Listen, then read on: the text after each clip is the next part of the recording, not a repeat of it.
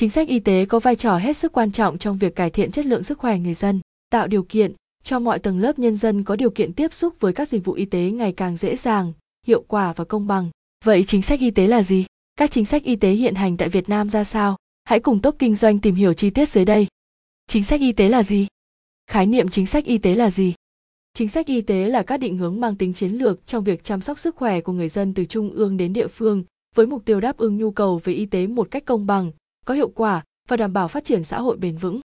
Các chính sách y tế hiện hành ở việt nam. Các chính sách y tế hiện hành.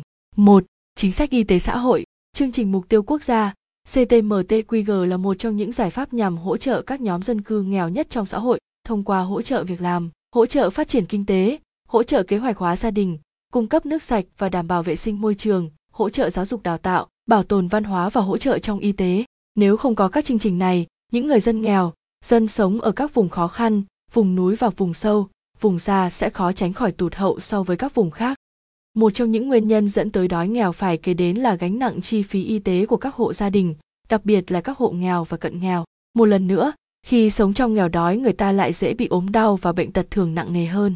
Như vậy tạo nên vòng xoắn của sự đói nghèo, chính sách y tế và xã hội.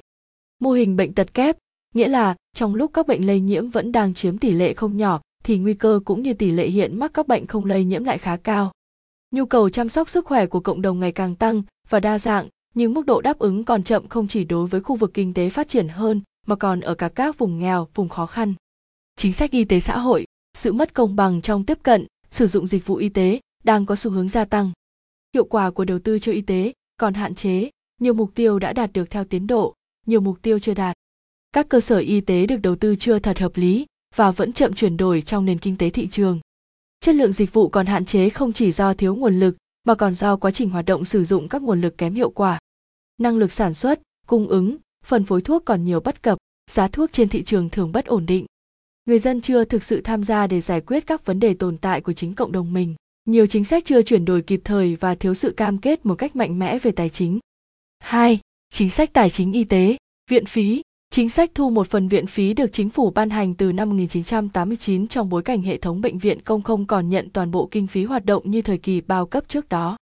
Viện phí thực chất là thu để chi cho bệnh nhân, thu để tăng chi cho người bệnh qua bổ sung chi phí cho các xét nghiệm, thủ thuật, giường bệnh, vật tư tiêu hao và nhất là mua thuốc, dịch truyền. Thu viện phí không nhằm tăng thu nhập cho cán bộ y tế.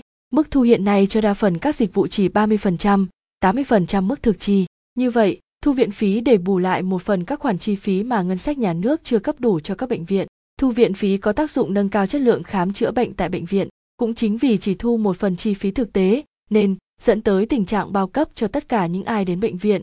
Đây là mặt trái của viện phí. Trong khi người giàu đến sử dụng bệnh viện nhiều hơn gấp 2 đến 3 lần so với người nghèo, nhất là bệnh viện tỉnh và trung ương, vô hình dung chính phủ dành mức bao cấp nhiều hơn cho nhóm giàu trong cộng đồng. Từ đây, chính phủ đã có quyết định cho phép điều chỉnh mức thu viện phí trên nguyên tắc thu đúng, thu đủ bù chi đối với nhóm giàu và miễn giảm viện phí cho nhóm nghèo. Chính sách tài chính y tế, một điểm bất cập nữa của viện phí là tạo nên gánh nặng chi trả đáng kể đối với nhóm nghèo. Qua điều tra y tế quốc gia, 2001 cho thấy đối với nhóm nghèo nhất mức chi cho y tế bằng 22,8% chi cho lương thực thực phẩm và bằng 11,4% thu nhập.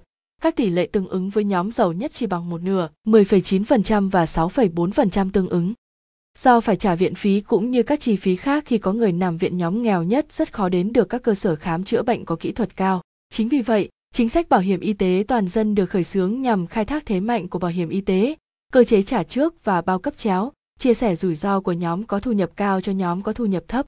Bảo hiểm y tế, bảo hiểm y tế, bảo hiểm y tế được coi là một giải pháp quan trọng, giảm bớt sự mất công bằng trong tiếp cận và sử dụng dịch vụ y tế. Bảo hiểm y tế dựa trên nguyên tắc sau trả trước khi chưa ốm để được phục vụ khi ốm.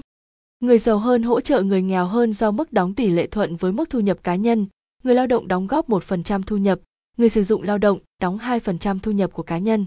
Người thu nhập càng cao càng phải đóng, bắt buộc nhiều hơn, ngược lại với người có thu nhập thấp mức phải đóng ít hơn một cách tương đối. Hưởng lợi đồng đều như nhau, tùy thuộc vào mức độ nặng nhẹ của bệnh, không phân biệt người đã đóng nhiều hay ít trước đó. 3. Chính sách liên quan đến khám chữa bệnh.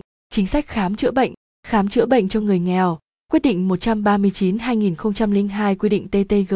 Năm 2002, chính phủ ra quyết định 139-2002 quy định TTG Quy định 139 cho phép lấy ngân sách nhà nước từ trung ương để xây dựng quỹ khám chữa bệnh cho người nghèo. Trong đó các tỉnh tự quản lý quỹ này và sử dụng để mua thẻ bảo hiểm y tế hoặc thực hiện thực thanh thực chi cho người ốm khi phải đến bệnh viện. Quỹ này tăng hàng năm, không cho phép kết dư trong quỹ bảo hiểm y tế đối với các thẻ bảo hiểm y tế cấp cho người nghèo. Thực hiện quy định 139 với sự tham gia của Bộ Lao động Thương binh và Xã hội, xác định hộ nghèo, Ủy ban Nhân dân tỉnh, quản lý quỹ vào Bộ Y tế, cung cấp dịch vụ. Quy định 139 đã làm tăng đáng kể chi phí cho người nghèo từ ngân sách nhà nước. Đây là một quyết định hết sức đúng đắn, nhằm giảm bớt sự mất công bằng trong tiếp cận với bệnh viện của người nghèo. Không những thế, nhiều địa phương tổ chức khám chữa bệnh cho người nghèo ngay tại trạm y tế xã, TITX càng làm cho mức hưởng lợi của đối tượng nghèo tăng thêm đáng kể, đặc biệt là tại vùng núi, vùng sâu, vùng xa nơi đi đến bệnh viện huyện khá xa. Vấn đề còn lại cần giải quyết tốt quy định 139 là làm thế nào kiểm soát được chất lượng khám chữa bệnh cho đối tượng hưởng lợi ở cả TITX và các bệnh viện.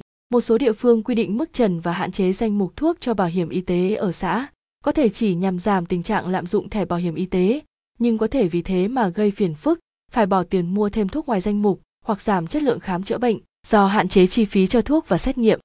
Trong quy định 139, ngân sách trung ương chỉ đảm bảo 75% mức quy định, 25% còn lại địa phương phải tự lo hoặc tìm nguồn viện trợ, vì vậy các tỉnh nghèo vẫn gặp khó khăn. Thực hiện khám chữa bệnh miễn phí cho trẻ em dưới 6 tuổi. Hiện nay, cả nước có khoảng 8,5 triệu trẻ em dưới 6 tuổi. Nhóm tuổi này có tỷ lệ ốm đau cao nhất, trung bình một tháng 50% bị ốm. Thực hiện Công ước Quốc tế về quyền trẻ em, từ năm 1994 trong Nghị định 95 cổ phần đã có quy định miễn phí khám chữa bệnh cho trẻ em dưới 6 tuổi, nhưng do không có ngân sách bù vào khoản này nên thực tế rất ít trẻ em được miễn phí, khoảng 12%. Vì vậy, Quốc hội đã thông qua chính sách khám chữa bệnh miễn phí cho trẻ em dưới 6 tuổi từ ngày 1 tháng 1 năm 2005, có nguồn ngân sách cấp bù cho các bệnh viện từ trung ương khoảng 810 tỷ đồng. Hiện nay, chính phủ đang chỉ đạo các địa phương chuyển từ hình thức thực thanh thực chi sang mua bảo hiểm y tế cho trẻ em. Như vậy sẽ tránh được những thủ tục dườm già như xuất trình giấy khai sinh của trẻ. Tại các bệnh viện. 4. Chương trình mục tiêu quốc gia phòng chống một số bệnh xã hội, bệnh dịch nguy hiểm và HIVS. Chương trình mục tiêu quốc gia thông qua các chương trình mục tiêu nguồn lực của nhà nước tập trung vào các mục tiêu cơ bản với các dự án sau.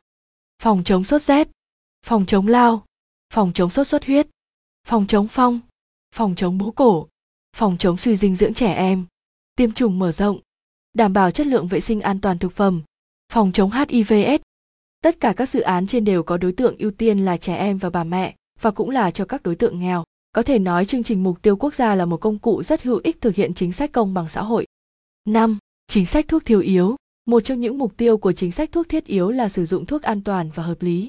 Với cách phân ba nhóm danh mục thuốc theo trình độ cán bộ y tế tại trạm, thuốc sẽ được sử dụng an toàn và hợp lý khi người ốm được thầy thuốc khám. Tuy nhiên, có tới sấp xỉ 50% số trường hợp ốm tại hộ gia đình đã tự đi mua thuốc về chữa mà không qua khám bệnh, điều tra y tế quốc gia 2001. Tình trạng tự mua thuốc về chữa, trong đó có cả những thuốc ngoài danh mục những thuốc không cần kê đơn, OTC đặt ra yêu cầu giáo dục kiến thức dùng thuốc tại nhà và đề xuất quy chế bán thuốc theo đơn nghiêm ngặt hơn. Hiện nay, rất nhiều hiệu thuốc bán thuốc không theo đơn, ai mua thuốc gì, mua bao nhiêu đều bán, cho dù có đưa ra một số lời dặn dò, kể cả khi không biết mua thuốc có đúng bệnh hay không.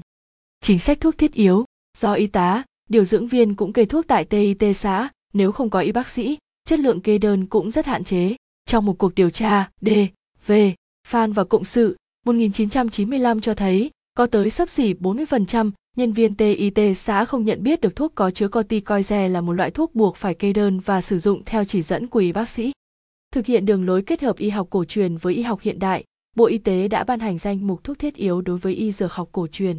Danh mục này cũng nhằm vào việc tiêu chuẩn hóa những thuốc được sử dụng để chữa các